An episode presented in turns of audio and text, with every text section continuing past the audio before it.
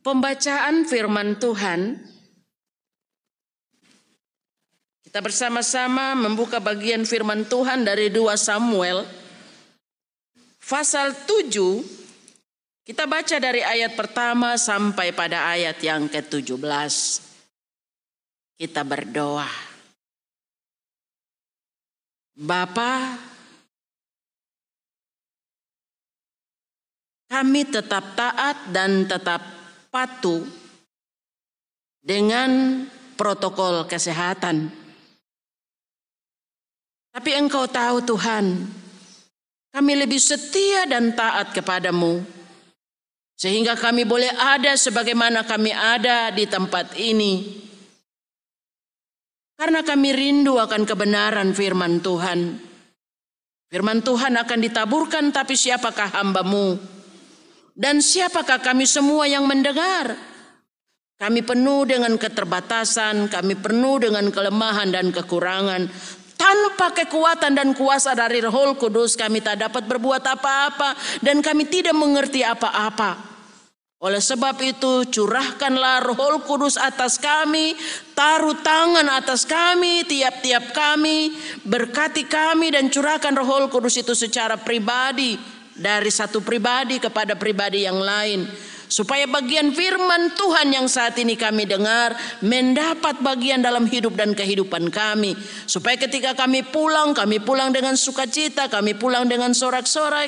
Dan berkat yang kami bawa dari rumahmu ini, baitmu yang kudus ini akan tercurah juga bagi suami, bagi istri, bagi anak-anak, bagi cucu kami yang mungkin saja tidak mengambil bagian di pagi hari ini. Di dalam nama Yesus Kristus Tuhan kami, kami semua sambut firman Tuhan dengan sukacita. Amin. Janji Tuhan mengenai keluarga dan kerajaan Daud. 2 Samuel pasal 7 ayat 1 sampai 17. Ketika raja telah menetap di rumahnya dan Tuhan telah menganugerahkan keamanan kepadanya terhadap semua musuhnya di sekeliling. Berkatalah raja kepada Nabi Nathan, Lihatlah, aku ini diam dalam rumah dari kayu aras. Padahal tabut Allah diam di bawah tenda.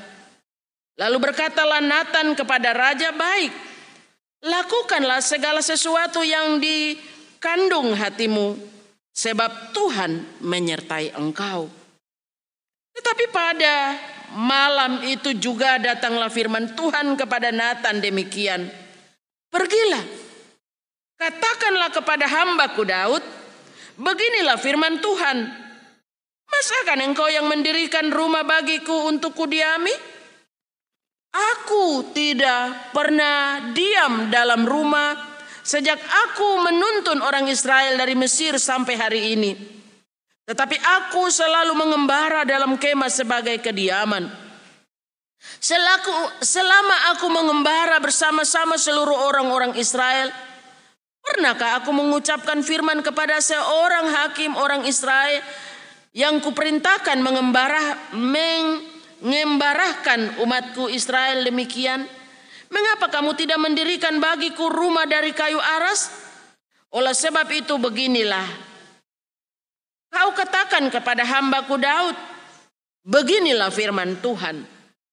Semesta alam, akulah yang mengambil engkau dari padang Ketika mengiring kambing domba untuk menjadi raja atas umatku Israel. Aku telah menyertai engkau di segala tempat yang engkau jalani dan telah melenyapkan segala musuhmu dari depanmu. Aku membuat besar namamu seperti nama orang-orang besar yang ada di bumi. Aku menentukan tempat bagi umatku Israel dan menanamkannya sehingga ia dapat diam di tempatnya sendiri. Dengan tidak lagi dikejutkan dan tidak pula ditindas oleh orang-orang lalim seperti dahulu. Sejak aku mengangkat hakim-hakim atas umatku Israel, aku gerakan keamanan kepadamu daripada semua musuhmu. Juga diberitahukan Tuhan kepadamu. Tuhan akan memberikan keturunan kepadamu apabila umurmu sudah genap dan engkau telah mendapat perhentian bersama-sama dengan nenek moyangmu. Maka aku akan membangkitkan keturunanmu yang kemudian anak kandungmu dan aku akan mengukuhkan kerajaannya. Dialah yang akan mendirikan rumah bagi namaku dan aku mengokohkan takhta kerajaannya untuk selama-lamanya. Aku akan menjadi bapaknya dan ia akan menjadi anakku. Apabila ia melakukan kesalahan maka aku akan menghukum dia dengan rotan yang dipakai orang dan dengan pukulan yang diberikan anak-anak manusia. Tetapi kasih setiaku tidak akan hilang daripadanya. Seperti yang kuhilangkan daripada Saul yang telah kujauhkan dari hadapanmu keluarga dan kerajaanmu akan kokoh untuk selama-lamanya selama-lamanya di hadapanku. Takhtamu akan kokoh untuk selama-lamanya.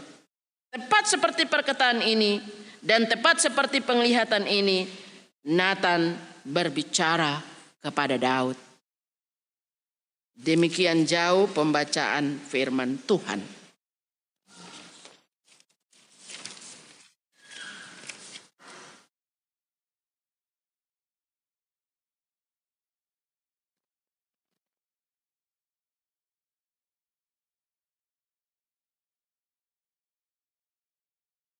Jemaat yang diberkati Tuhan,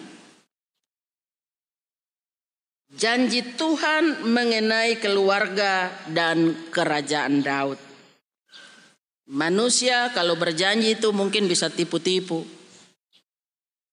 Atau mungkin pura-pura lupa. Tapi janji Tuhan kepada Bapak Ibu Saudara-saudara selalu ya, pasti dan amin. Itu juga yang dialami oleh Raja Daud. Daud sendiri adalah seorang yang hidup takut akan Tuhan. Dia punya hidup itu selalu bergaul dengan Tuhan. Ketika Daud mengalami berbagai masalah, dia berhadapan dengan persoalan, dia tidak mengandalkan kekuatan, kehebatan, dan kemampuannya, tapi dia selalu mengandalkan Tuhan. Daud juga, dia selalu merenungkan firman Tuhan itu siang dan malam. Satu ketika, dari pengalamannya, dia duduk dan termenung. Dia merenungkan bagaimana sebagai seorang gembala mengembalakan gembala domba dari ayahnya. Dia begitu dipelihara. Dia begitu memelihara semua domba-domba, melindungi semua domba-domba dengan baik. Lalu dia merenungkan apalagi Tuhan Allah Pastilah Tuhan Allah lebih merenungkan, lebih memelihara, melindungi. Di situlah pengalaman itu dia ungkapkan pada Mazmur 23. Tuhanlah gembalaku, takkan membiarkan kakiku goyah. Dia selalu membawa pada air yang tenang, rumput yang hijau dan itu pengalaman Daud. Dan dia kemudian jadikan Allah sebagai gembala yang baik. Dan Tuhan Yesus juga menjadi gembala yang baik. Daud juga pernah mengalami bagaimana angin tofan yang begitu keras menimpa dia dengan semua gembalaannya. Lalu dia bersembunyi di balik batu yang besar. Di situlah dia merenungkan bahwa Tuhanlah batu. Sebagai pelindung, penjaga, dan pemelihara jauh dari malapetaka dan bahaya. Jadi Daud ini dia selalu merenungkan kehidupan pribadinya, bagaimana Tuhan menjaganya dan bagaimana dia melakukan tindakan-tindakan dan dia menyadari bahwa Tuhan juga melakukan tindakan dan mujizat-mujizat besar bagi dia dan bagi umat Israel. Untuk itu Daud selalu memuji-muji Tuhan dengan gambus dan kecapi. Daud juga bukanlah seorang pendendam. Ketika Nabi Nathan diperintahkan datang untuk mengurapi salah satu anak dari Isai. Anak-anak dari Isai ini satu persatu maju di depan. Tetapi tidak ada firman yang keluar untuk memberitahukan Nabi untuk mengurapi anak-anak Isai. Nabi sendiri merasa bingung. Nabi berkata bahwa inikah semua anakmu? Lalu dengan tersipu malu, Isai berkata bahwa ada satu orang. Dia sedang mengembalakan kambing domba. Daud sedang ada di padang gurun, padang rumput sementara ada pesta besar di rumahnya. Ketika dia dipanggil dia tidak marah, dia tidak dendam. Bahwa dia tidak diberitahukan sebelumnya. Tapi dia datang.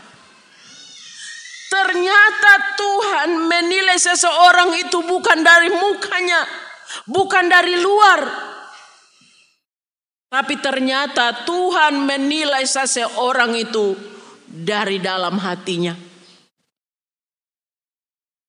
Daud adalah orangnya. Dia tidak marah, dia tidak dendam. Padahal dia adalah anak bungsu.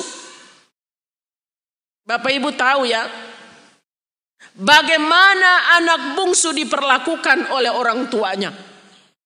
Tetapi Daud tidak. Justru dia diperlakukan menjadi gembala ayahnya. Kambing domba ayahnya. Jauh dari keluarga. Jauh dari rasa nyaman. Tapi dia tidak marah.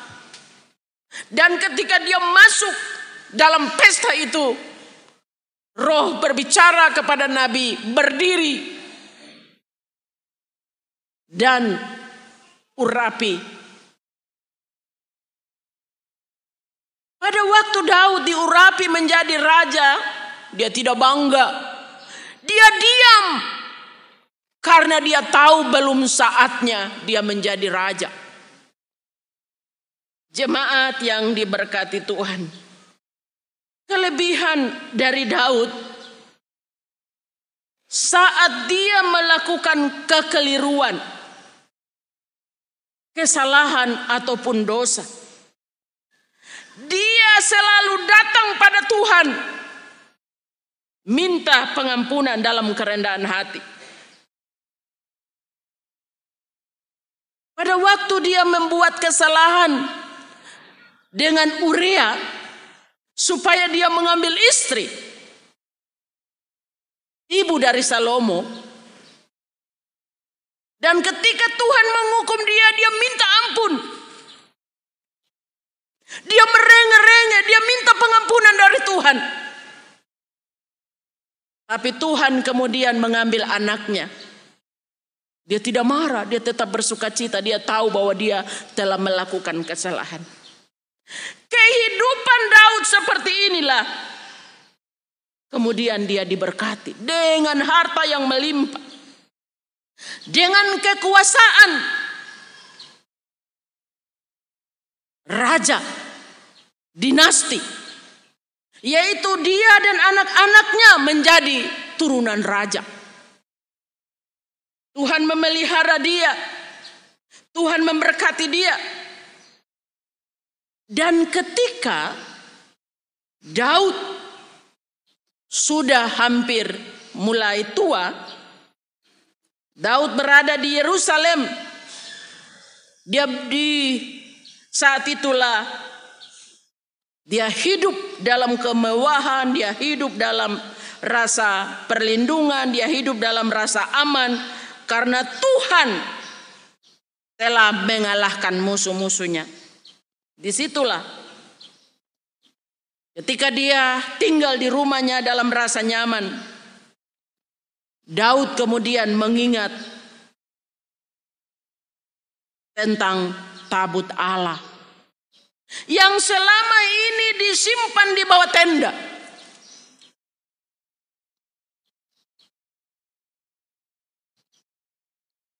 Karena memang ada perasaan takut kepada Tuhan, setia kepada Tuhan. Sehingga Daud memiliki kerinduan untuk membangun tempat yang layak bagi tabut itu. Lalu niat Daud ini disampaikan kepada Nabi Nathan dan Nabi Nathan melihat niat Daud sebagai sesuatu yang baik dan dia menyetujuinya. Akan tetapi pada malam hari firman Tuhan datang kepada Nathan. Allah tidak menghendaki Daud untuk membangun bait Allah bagi Allah.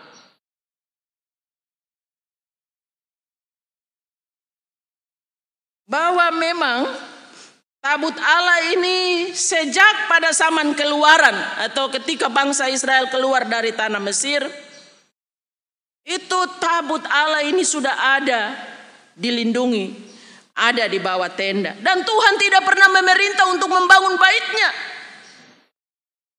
yang permanen dan ternyata Daud pula bukanlah orang yang tepat untuk membangun bait itu. Karena Daud sendiri telah banyak mengalahkan darah, menumpahkan darah dalam peperangan. Jemaat Daud memang mengalami banyak berkat, menjadi raja. Allah telah mengalahkan musuh-musuh Daud Allah tetap memberkati Daud. Memberikan tanah bagi Israel, berikan keamanan, berikan dinasti atau kelanjutan kekuasaan pada satu garis keturunan. Ternyata Allah menghendaki Salomo lah yang kelak akan mendirikan rumah atau bait bagi Allah. Namun hal yang sangat penting pada bagian terakhir dari pembacaan kita, kasih setia Tuhan tidak pernah meninggalkan kita. Dan inilah janji yang harus kita pegang dalam menjalani kehidupan kita di tahun 2021 ini. Kita menyadari bahwa Tuhan telah berjanji akan menyertai kita akan menilai kita bukan dari muka tapi dari menilai dalam hati kita. Allah juga memberkati Daud. Maka kita juga yakin bahwa berkat yang sama Allah berikan kepada kita. Allah memberkati anak-anak dan cucu. Daud, begitu juga Allah akan memberkati rumah tangga dan keluarga kita. Jemaat Tuhan, kalau saat ini mungkin kita belum mendapat kesempatan untuk melayani Tuhan pada tahun-tahun yang lalu. Mungkin karena tahun lalu itu sepanjang tahun kita berada di dalam persoalan virus COVID-19. Mungkin di tahun 2020 dalam ekonomi yang kurang baik. Kita juga belum mendapat kesempatan untuk memberikan bagi Tuhan yang terbaik. Maka 2021 Mungkin di tahun 2020 kemarin kita juga beribadah Senin Kamis Artinya kita datang ibadah kalau kita suka. Karena mungkin kita takut kepada virus COVID-19. Maka tahun 2021 ini adalah kesempatan tahun anugerah bagi Bapak Ibu Saudara-saudara dan saya. Berikan yang terbaik.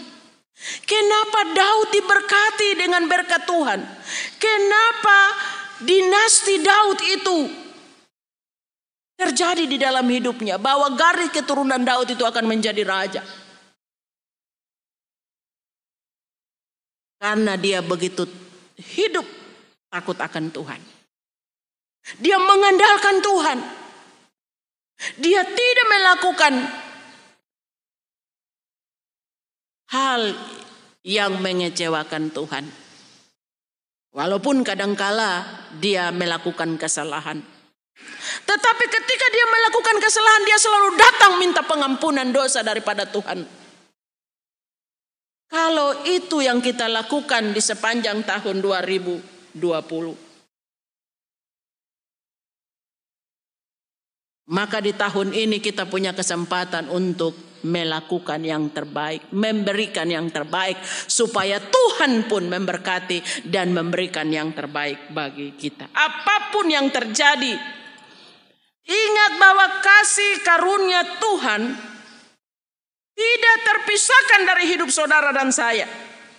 Dan berkat-berkat Tuhan tidak akan beranjak dari kehidupan Bapak Ibu saudara-saudara dan saya. Hari ini keluarga Bayoa membawa anak kekasih mereka ke rumah Tuhan. Mereka menyadari dan kita pun menyadari dalam ketaatan itulah kita boleh membawa anak-anak kita. Karena kita taat bahwa anak ini sebelum dibaptis dia berada di luar persekutuan dengan Tuhan.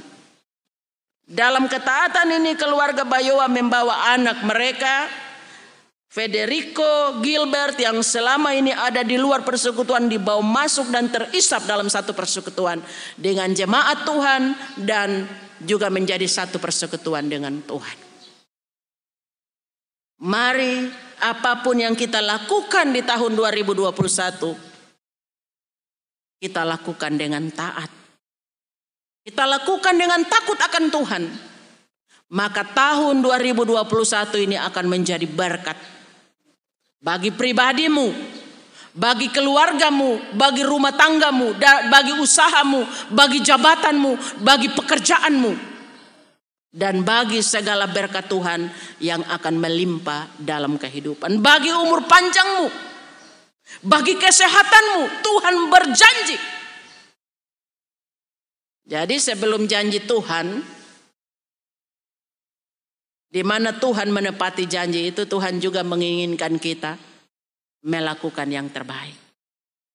Ketika kita melakukan yang terbaik bagi Tuhan, maka Tuhan pun akan melakukan perkara-perkara besar yang terbaik bagi saudara-saudara dan saya. Amin.